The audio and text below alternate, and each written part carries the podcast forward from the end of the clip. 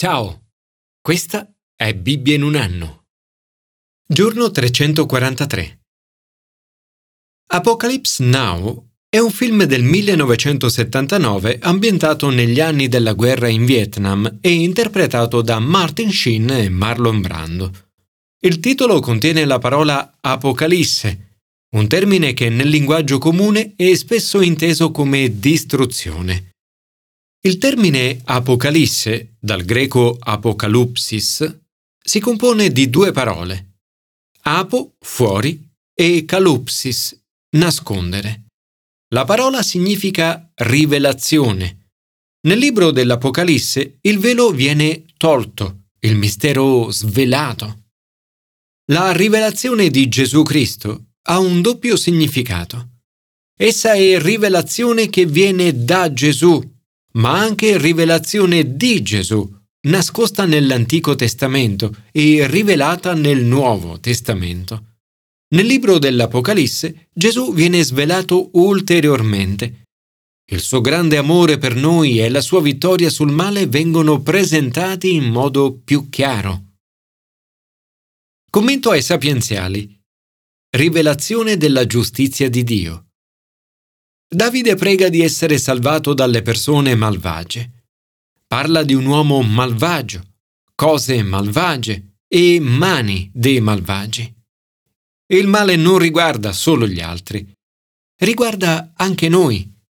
Tutti abbiamo avuto pensieri cattivi, detto cose cattive e fatto cose cattive.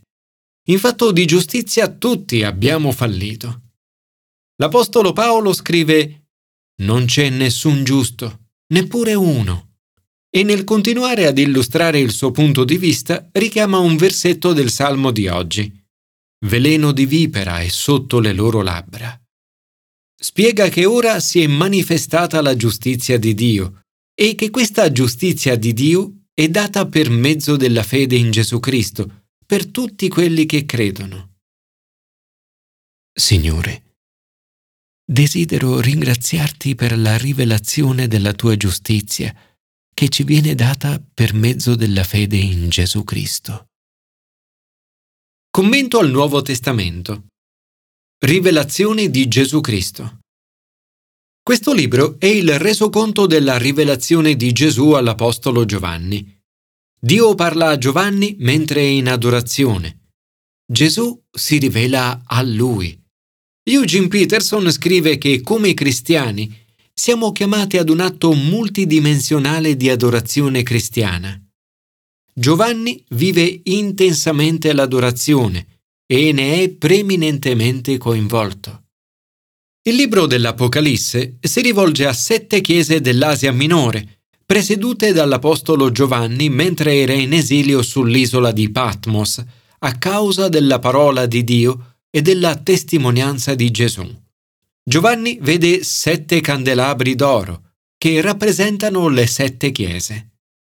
Nella Bibbia sette è il numero della completezza e della perfezione.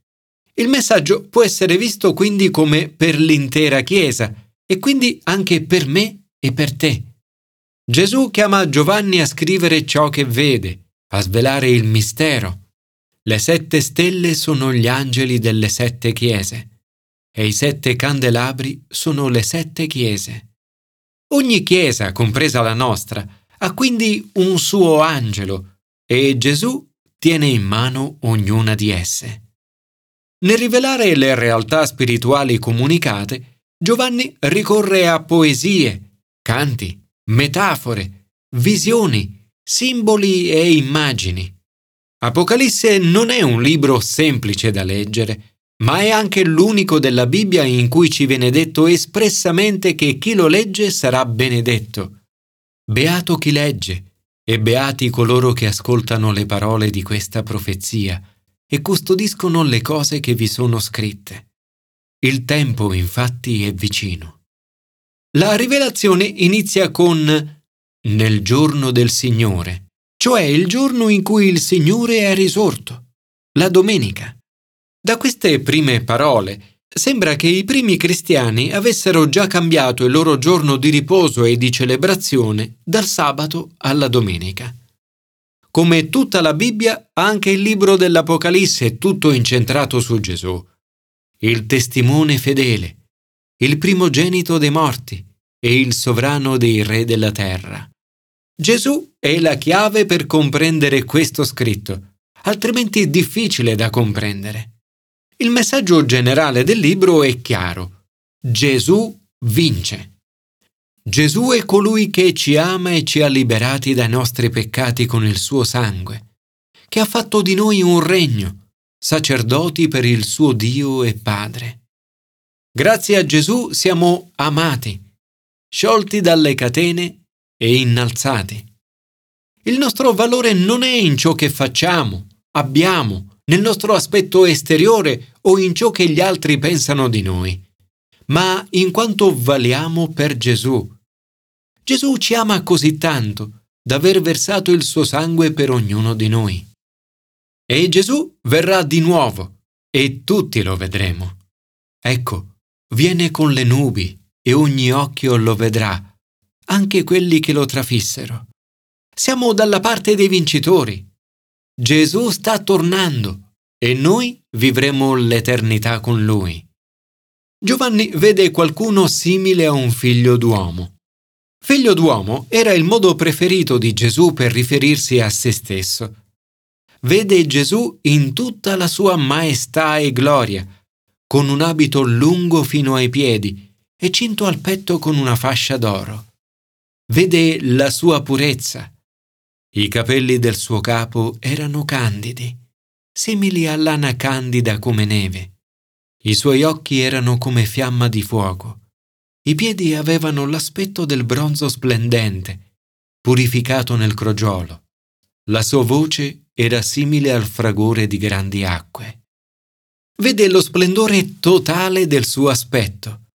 Teneva nella sua destra sette stelle e dalla bocca usciva una spada affilata a doppio taglio, e il suo volto era come il sole quando splende in tutta la sua forza. A volte, quando le persone iniziano a trascorrere del tempo alla presenza di Gesù, il loro volto cambia e sembra risplendere. Un'anticipazione questa di come Gesù stesso si presenterà a noi. Alla rivelazione di Gesù, Giovanni risponde con l'adorazione. Caddi ai suoi piedi come morto. Gesù mette una mano su di lui e dice, Non temere, io sono il primo è l'ultimo e il vivente. Ero morto, ma ora vivo per sempre e ho le chiavi della morte e degli inferi. Signore Gesù Cristo, oggi desidero cadere ai tuoi piedi e adorarti.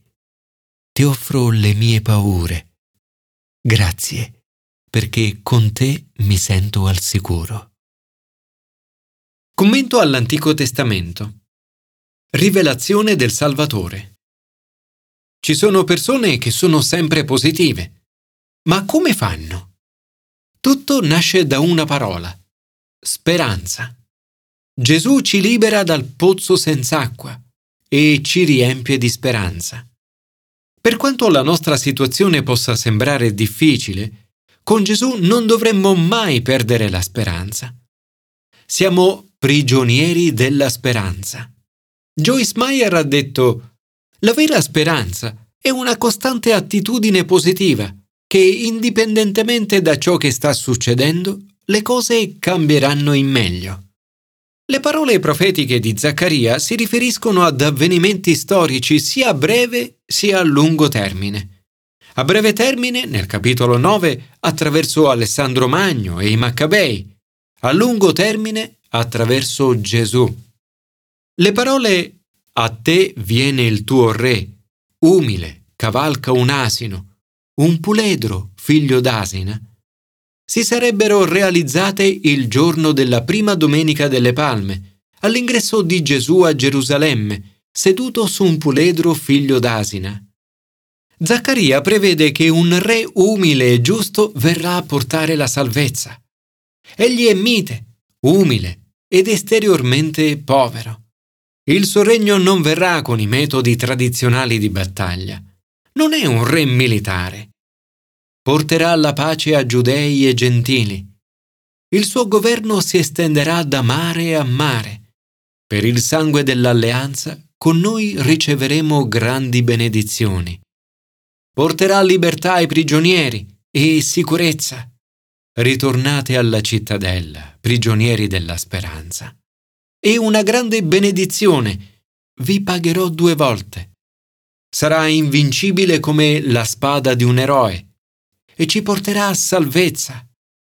In queste parole di Zaccaria troviamo molte altre promesse meravigliose riguardanti Gesù pietra d'angolo e buon pastore che pascerà il gregge con benevolenza e unione. Diversamente dal pastore insensato descritto nel brano, siamo chiamati ad avere cura di coloro che si perdono, cercare i giovani, curare le malattie e nutrire i sani. In questo passo vediamo anche una prefigurazione del tradimento di Giuda. I 30 sicli d'argento sono il prezzo che viene posto sul capo di Gesù. In questo brano, come in altri dell'Antico Testamento, troviamo dettagli sulla vita, carattere, missione, morte, risurrezione e vittoria di Gesù. Profezie che saranno rivelate nel Nuovo Testamento. Padre, grazie per la rivelazione di Gesù Cristo, nostro Salvatore e Signore.